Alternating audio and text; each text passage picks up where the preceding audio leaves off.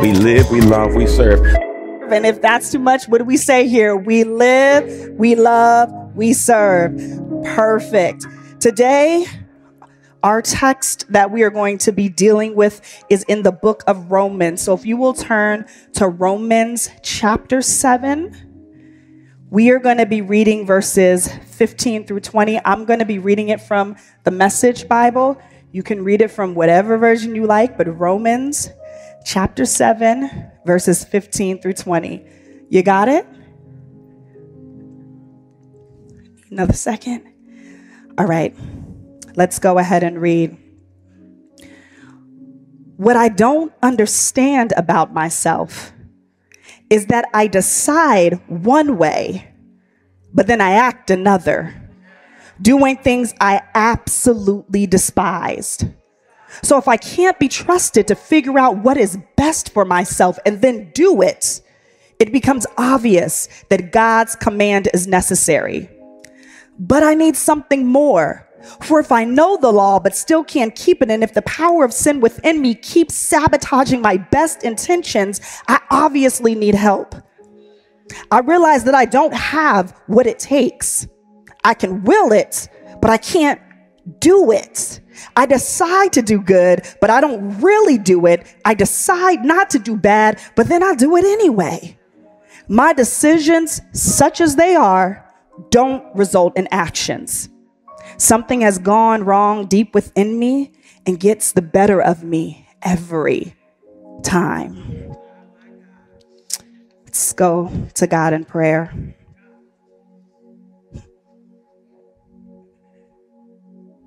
On this day, God,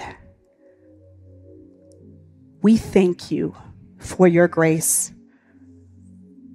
for the unmerited favor that greeted us at the edge of our bed when we opened our eyes. God, we thank you for your grace that help us when we are at the mountaintop, but when we are also in the depths of the valleys. God, we thank you for your grace that in this life has been a journey companion, even when we couldn't feel it, touch it, smell it, or see it. God, we thank you for your grace one that never gets goes old, one that never gets tired of us, one that never deserts us, one that never judges us. God, we thank you for your grace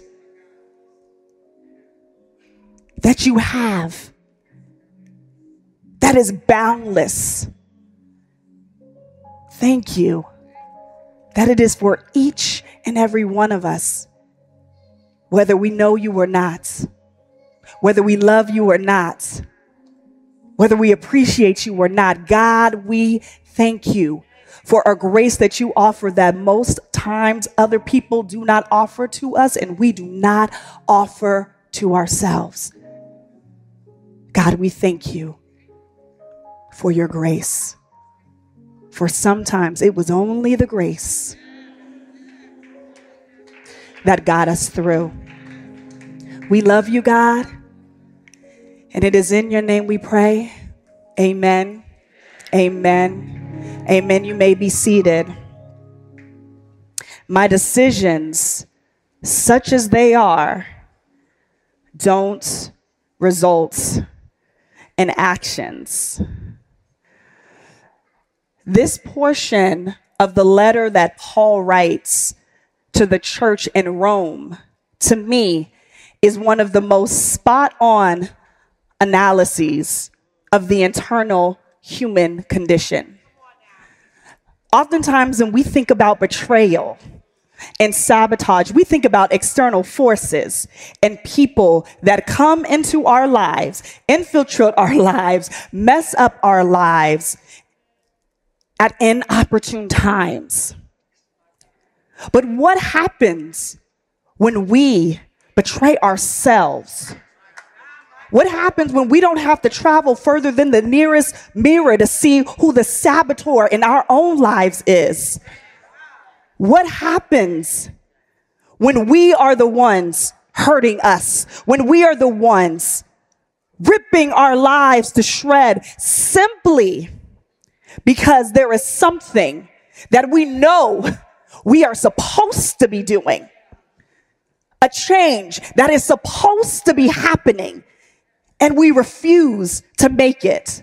You probably even don't have to think that hard to know what that thing is. You know that thing. It's the thing that takes up a lot of mental real estate in your mind. It's the thing that's keeping you up all night. It's the thing that you wrestle with. It's the thing that your friends are tired of hearing you talk about, but not do anything about. It's the thing you are talking about ad nauseam.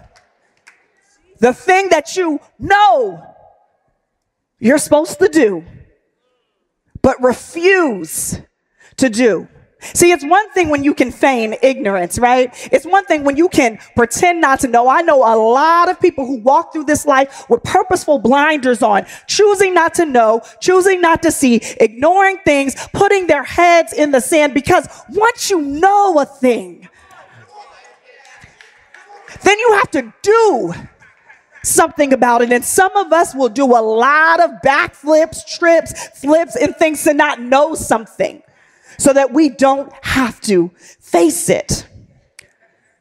Because once you know, then uh, you start getting this uneasiness on the inside, this angst, this, this wrestling that begins to happen. And despite the fact that you know it, you can't do it.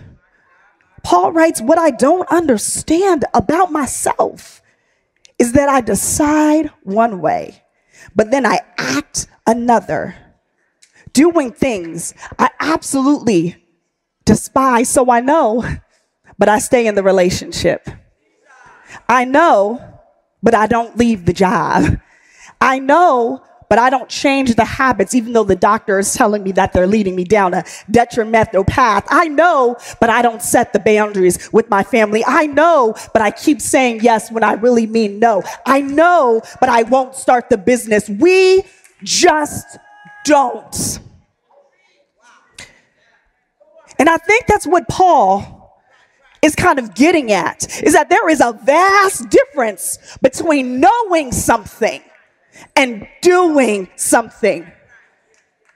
And how painstakingly difficult it can be to do something, even when we know it's right, even when we know that peace is on the other side of the thing, even when we know our joy is attached to it, even when we know our safety is attached to it, even when we know. Because knowing is easier. Knowing is conscious, it's heady, it's intellectual, it's information. But doing is subconscious. It's about your emotions, it's about your feelings. And sometimes your head has caught up to something your heart can't quite get aligned with quite yet. And so we start to feel uncomfortable. Maybe not externally, but internally. It's called cognitive dis- dissonance. Cognitive dissonance is when the discomfort you feel when your actions don't align with your beliefs. Your knowing isn't aligning, aligning with the doing that you should be doing. Paul says, I decide to do good, but I don't really do it. I decide not to do bad, but then I do it anyway. And it's very, very hard to make actionable change when you are holding two sets of competing beliefs about something. It paralyzes you. Yes, I believe that everyone should be offered love, but I also don't think that I'm deserving of love. So I'm not going to make the decision that leads me to love because even though I think that everyone else deserves it, I don't think that I'm deserving of the competing beliefs about the same exact thing warring on the inside of the thing that I wish to do. I can't figure out how to do. The first time I went to London, has anyone ever been to London? All right. They got, they got fish and chips in, in gray weather in the London Underground, the tube. Anyone ever rode the tube? All right. And the first time I rode the tube, I was overwhelmed by all of the signs everywhere that says mind the gap. Everywhere you hear mind the gap, mind the gap, mind the gap, it was audio and visual warnings that were telling you to take caution when you were crossing the spatial gap between the doorway and the platform edge. There's a space between the doorway and the platform edge, and if you weren't careful, you could step right into it. And living in New York, I was like, well, this don't make any sense because we got gaps too. Don't nobody have to give us no signs. We just don't step in it. Ah. Because even without the warning signs, even if you know that the gap is there, it doesn't preclude you from not ever stepping into it. I made an assumption, right, living in New York, that you could just go from the platform to the train. I wasn't minding the gap. And I think our mind does that too. It's why we get so much angst because our assumption is that the step right after knowing is doing. So we beat ourselves up because we know something and then we can't figure out why we we can't do it because obviously if I know it, then the next obvious thing is to do something about it. But just as there is space between that platform edge and the train, there is a space between knowing and doing. There is a gap, a crevice, a rift, a hole, a break in, uh, in continuity. There is something in between the knowing or doing that liminal space, that dank and empty space, and most of us live in it. Not physically, but emotionally, spiritually, mentally, we are in the gap. We're in the gap. We're in the gap. And depending on how uncomfortable the thing you know that you're supposed to do is, that gap can be small or gargantuan. You can be in that gap for a minute, or I've been in a gap a cool many, many, many, many years. We don't mind the gap. I have seen people do some interesting things in the gap. I have done some questionable things in the gap. Paul talks about some of the things we do in the gap. Can I share some with you? All right, so we give up on ourselves in the gap. Paul says, So if I can't be trusted to figure out what is best for myself, there is an abdication, there's a relinquishing that Paul gives of his decision making. And often we say, well, I can't trust myself to make the right decision. I don't trust my picker. I don't know what to do, so I'm just gonna stay here. And when, so we don't trust ourselves and we give up on ourselves in the gap. But when we don't trust ourselves as believers, where is the obvious place that we go next when we can't rely on ourselves?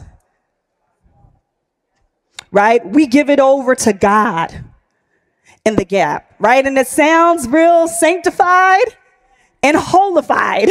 That's not a word, but it's going to be a word for today. We give it over to God. And that's what Paul, it becomes obvious that God's command is necessary. Clearly, if I can't trust myself, then clearly I need whatever God is offering to help me do whatever I'm doing. You know, scapegoating God is a thing right? We know using God as a spiritual crutch so we don't have to make decisions is a thing. One of the sayings like I loathe is Jesus take the wheel. Please don't say it near me. Don't don't don't don't say it.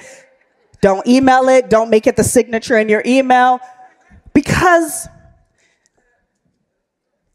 we asked Jesus to take the wheel when God created us to drive. Because if the car is your life, what you're saying is, I don't want to really be in control of this thing. I don't want to go over the potholes or deal with the detour or I want to take a nap in my own life. Jesus, take the wheel and handle my life while I just sit here. And then we pray and we tarry and we fast and we ask God to give us more wisdom about the thing that we already know to do. And we don't realize that we have placed ourselves in a vicious cycle because we say, I can't trust myself, but God, I trust you. So God, I give it over to you. But if God gives it back to you and you don't trust yourself, how God gonna give it back to you and trust you to do anything with it when you don't trust yourself? How do you even trust then? You ever been, you know, see, trust that you're even hearing. I don't trust myself. Is that God that said that to me or is that me? Because God's voice kind of sounds like me. I'm not sure. Is that me? Was that me, God? Was that you? A vicious cycle. So we give up on ourselves in the gap and we give it over to God in the gap. And we create this cycle. And then we begin to gaslight ourselves in the gap. Gaslighting is like an insidious game you don't know that you're playing. If you have ever been in an emotionally or verbally abusive relationship, then you understand what gaslighting is. And the thing about gaslighting is that it undermines your ability to trust yourself by false narratives that you believe. So you can no longer believe yourself. You no longer believe what you hear. You believe whatever is being told to you. And you begin to repeat that narrative over and over. And the more you hear the narrative of someone else, the less you trust yourself. And when you don't trust yourself, it is very hard to make any type of decision. And there are all types of gaslighting. Spiritual gaslighting is a thing too. It is when the religion and the doctrine and the scriptures are used usually by someone in authority as a way to invalidate your lived experience. So it makes you question the spirit and the intuition that is God has given to you. So we don't trust ourselves. We have songs and scriptures and all of these things that validate the nasty narrative we are telling ourselves already. And then we just keep doing it. I can't be trusted to figure it out. And it says, so I need God's law. But then it says, that doesn't work either. So I don't trust myself. I have God's law. But now I need something more? And that's something more. You see that Paul then turns on himself. It's not just I'm having difficulty making a decision. He says something has gone wrong deep within me. One version of it says, Oh, wretched man that I am. His inability to make a decision turns from just an inability to make a decision to shame. It begins to say something to him about who he is. And if you think about it, we sing the songs, Amazing Grace, how sweet the song that sound that saved a. We hear scriptures like the heart is deceitful above all things. Who can know it? All the things that get us not to trust ourselves, to not believe in ourselves. Paul can't reconcile that he keeps knowing a thing but not doing anything about it. And it says here, we, he says, we beat, I beat, I beat myself up even with God because the power of sin keeps sabotaging my best intentions. Now let's just clear out the sin thing. Sin is hamartia, It means an impulse. It means missing the mark. That is what he, I keep, despite my best efforts to live the life that I was created to live, something in, inside of me keeps missing the mark. There's this impulse in me to not really lead myself in the direction of my best life. That is what the sin is. It ain't all the external stuff, whatever stuff. It is that internal impulse the way in which we choose to make the mark, miss the mark. We beat ourselves up today for where we want to be tomorrow. So we give up on ourselves in the gap. We gaslight in the gap. We give it over to God in the gap. And then when none of that works, oftentimes we gather and gab in the gap. That means that, you know, you ever been like, you know what, I know I'm supposed to do this thing. But let, let me talk to three more people about it. You know what? And then I'm a journal about it. I'm gonna talk to my therapist for the next month about it. I'm gonna make a pros and cons list about it. I'm gonna, I'm gonna ask my mama about it. I'm gonna just keep gathering information, hoping that more information is going to push me to do something. But more information is just more information. You already know it's not going to push you to do anything.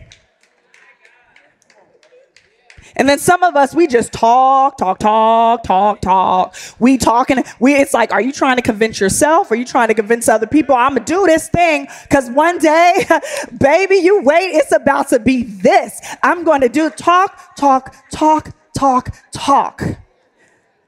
Or if you are a professional procrastinator like me, you plan. Baby, I got a list. I check it twice. I'll be doing all the things. Listen, if I don't want to write a script, I'm like, oh yeah, you know what? I think I need to do more research. What does that word mean?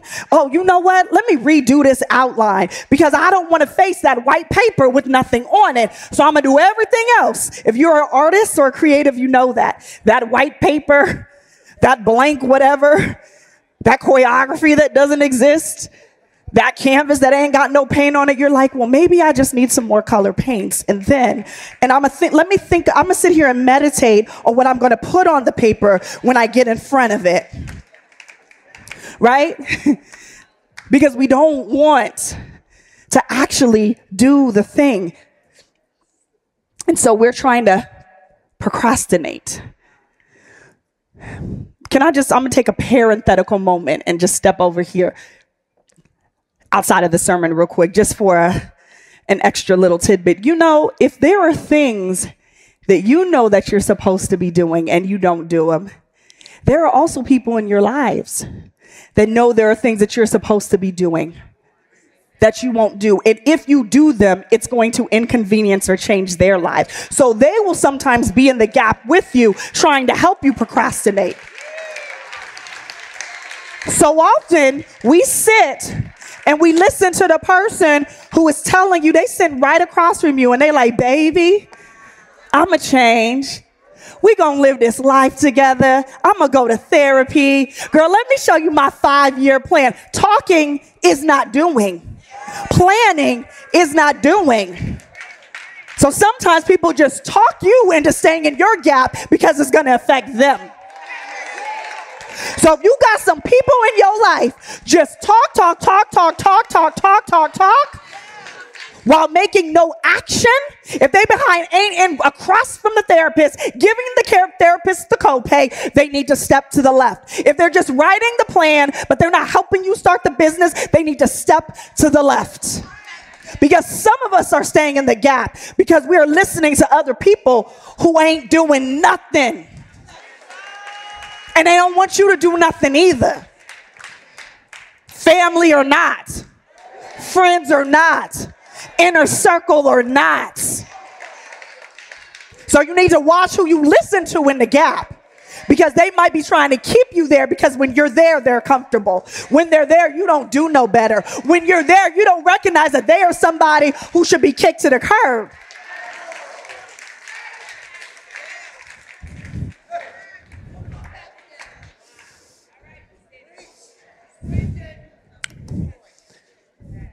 We give up on ourselves in the gap. We give it over to God in the gap. We gaslight ourselves in the gap. We gather and gab in the gap. You know what I don't see us do a lot in the gap? We don't offer ourselves grace in the gap. See, we talk a lot about God's grace. Like I said in the prayer, that unmerited favor. But what about the grace that you offer to yourself. And that grace looks different. It, it, it translates to being courteous and kind to yourself. It's about giving yourself a reprieve. When you give yourself a reprieve, you take yourself off the hook. Because what happens is some of us are beating ourselves up so badly because we have not moved that it actually precludes us from doing anything because all we can see is our condemnation and our shame. But grace lets us accept the gap between the knowing and the doing. It makes the journey, journey a bit, a bit easier. I remember a few years ago going to my therapist every single week, every single week, knowing that there was a decision that I needed to make. And every week I would sit sit virtually across from her and say, you know, I don't, I don't, I don't know if I'm actually ever going to be tired enough. That was my biggest fear. My biggest fear was that I was going to never get tired enough of what was happening to make a difference, to do something. And my therapist was like, just keep, it's going to happen. And every week for, for months, I didn't know. And then one day I knew, but then I didn't do. So then I beat myself up for what I now knew but didn't do. But one day, I said some of the most, I think, honest words that I had ever been able to articulate. I looked at her and I said, I know this is something that I have to do. But right now, I don't have the courage or the emotional bandwidth to do it. And what that did was it allowed me to offer myself some grace. I wasn't I wasn't ignoring it. I wasn't scapegoating God. I wasn't trying to ask anybody else to fix it. I was simply saying that I needed to get a little bit more strength up to do whatever I was going to do, but I was going to do it. And sometimes we have to do that. We have to be honest, honest, right? I know I have to do this thing. And don't say, oh, why can't I do it? I don't understand why. You know why. Sometimes you need to name a thing so you can overcome a thing. As long as you keep saying, I don't know why, you know why, because you're afraid. You're afraid it's not going to work. You know why, because you don't want to be by yourself. You know why? Because you want to please everybody. Sometimes we have to name it. Because when we name it, then it loses some of its power. All right. I don't have courage, but I don't really need to be absent of fear to make a move. I don't have the emotional bandwidth, but I can figure out how to re energize myself so that I do. When you name it, then you have a process for getting out of the gap. But as long as you just, I don't know why, I don't understand the things I know to do. To, Paul didn't go that far. Paul stayed in the blame game of himself. I don't know the things that I do. But me saying that that day helped me refrain the gap and why I couldn't make the choices. And I could forgive myself. And what I learned is that knowing and doing is bridged by your belief. Paul wasn't changing because he didn't believe he was capable of changing. Action is just implemented belief. I am putting this into effect. I am putting what I know to be in true in effect because I believe that this is the best course for me. I believe that I am deserving of what's on the other side of this. So I'm no longer having two competing beliefs. I believe that I deserve. Some of us don't believe that we deserve any good things. We say we want them, but we don't believe it. And it says everything in our value system. Because our values are the set of standard and beliefs. It's our actions, our practices, our beliefs, our standards. And you don't have to tell me what your values are. I can watch you and know what your values are. You can say, I value honesty, but if every third word coming out your mouth is a big old lie, you don't on- value honesty. You value deception and manipulation. So we don't have to know what our values are because we walk with them. And often we we operate from aspirational values. That's who we want to be. That's who we believe we are on the other side of the doing. But our practice values are what we live with in the moment. And all values ain't good values. You can have you can have destructive values. Destructive values are values that say things to yourself like, I want everybody to agree with the decision that I'm making. Because then it makes it external. I have to feel good about every decision and choice I make. That is a destructive value because it means you're always going to stay in your comfort zone. Every good thing comes from God and every bad thing comes from that's a destructive value because God is just God and sometimes life happens in the middle of that. So there are some values that we often walk with. And what I'm offering you today is just an opportunity to adjust what your gap is. To take a moment and think about what your values are. And if you don't know, sometimes you can ask somebody. Right? One of the exercises I had to do in therapy one time was like my therapist said, go to the people, make a list of what the adjectives that you would use to describe yourself, and then go to the five closest people to you and ask them. You know, some of them things on the list didn't match. Uh, and some you were like, oh, that's how I'm coming off? Because intent and impact are two different things. You can intend something, but the impact lands completely different. And so, if you're wondering what your values are, you should ask somebody, How do you think I'm showing up in this world? And then if you find that the values and the way that you're showing up are contrary to the things that you say that you want, are contrary to the life that you want to live, to the things that you're supposed to get on the other side of the doing, then there's an adjustment that we have to begin to make. And they don't have to be leaps of adjustment. Sometimes we think we just have to make this big leap, and then that makes it very scary. I am a person who believes in chunking things, small incremental things. All right. So you know you got to find a new place to live. You don't got to pack. Maybe just go see an apartment. You know you need to get a new job. You don't have to quit yet. Maybe just fix your resume. It's doing something small, but it is an action that is saying, I am worthy of what I know I'm supposed to do. And for many of us right now, we are probably in the gap. And the gap hurts. And the gap is lonely.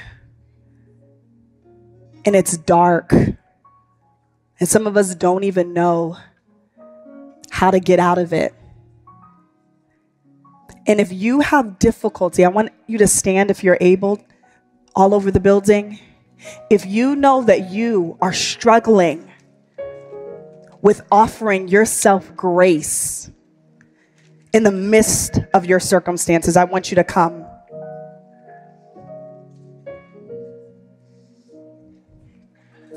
If you don't think that you are deserving of the things that you know when you see that God has shown you, I want you to come. If there is something you know that you know that you know that you know that you know that you're supposed to be doing, and you just haven't got the courage yet, I want you to come.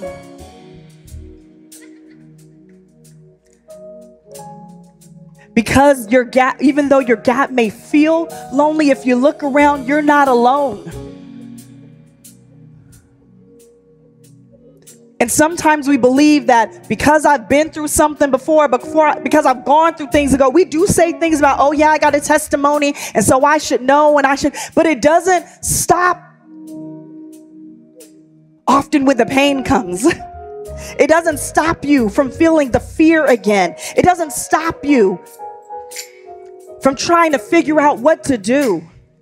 The reality is, here's, here's, the, here's the truth you don't have to do anything. You're a, you're, a, you're a grown person with agency. You don't have to do anything. You can stay right there if you want to. But you can't stay there and have the expectation of the other stuff. So if you don't want to stay there, then you have to give yourself some grace so that you can go. God, for some of us, it is so much easier to offer things to other people that we cannot offer to ourselves. We love people better than we love ourselves. We give them grace better than we give themselves. We give people, circumstances, situation, and spaces everything. And then we are left feeling like we have nothing. The people we thought were going to show up for us, the people we thought were going to help and carry us, left us in the gap.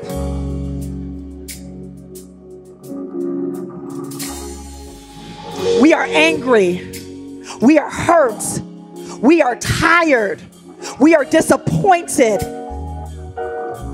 We are at our rock bottom.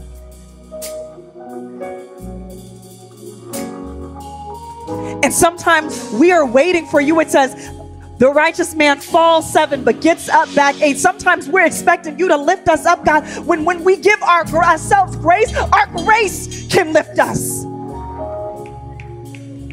being a little nice to ourselves can lift us. Sometimes we just have to tell ourselves, I'm safe, I'm okay, I'm gonna get through this, I am gonna heal. I won't always be this way. I will do better. I will get the courage. I will love again. I can forgive. My heart won't always feel broken. I won't always need to lean on somebody else. I will be able to pay my bills. I will get the job. I am victorious. I walk with victory. The kingdom of God is with me. Everywhere I step is holy ground. We live, we love, we serve.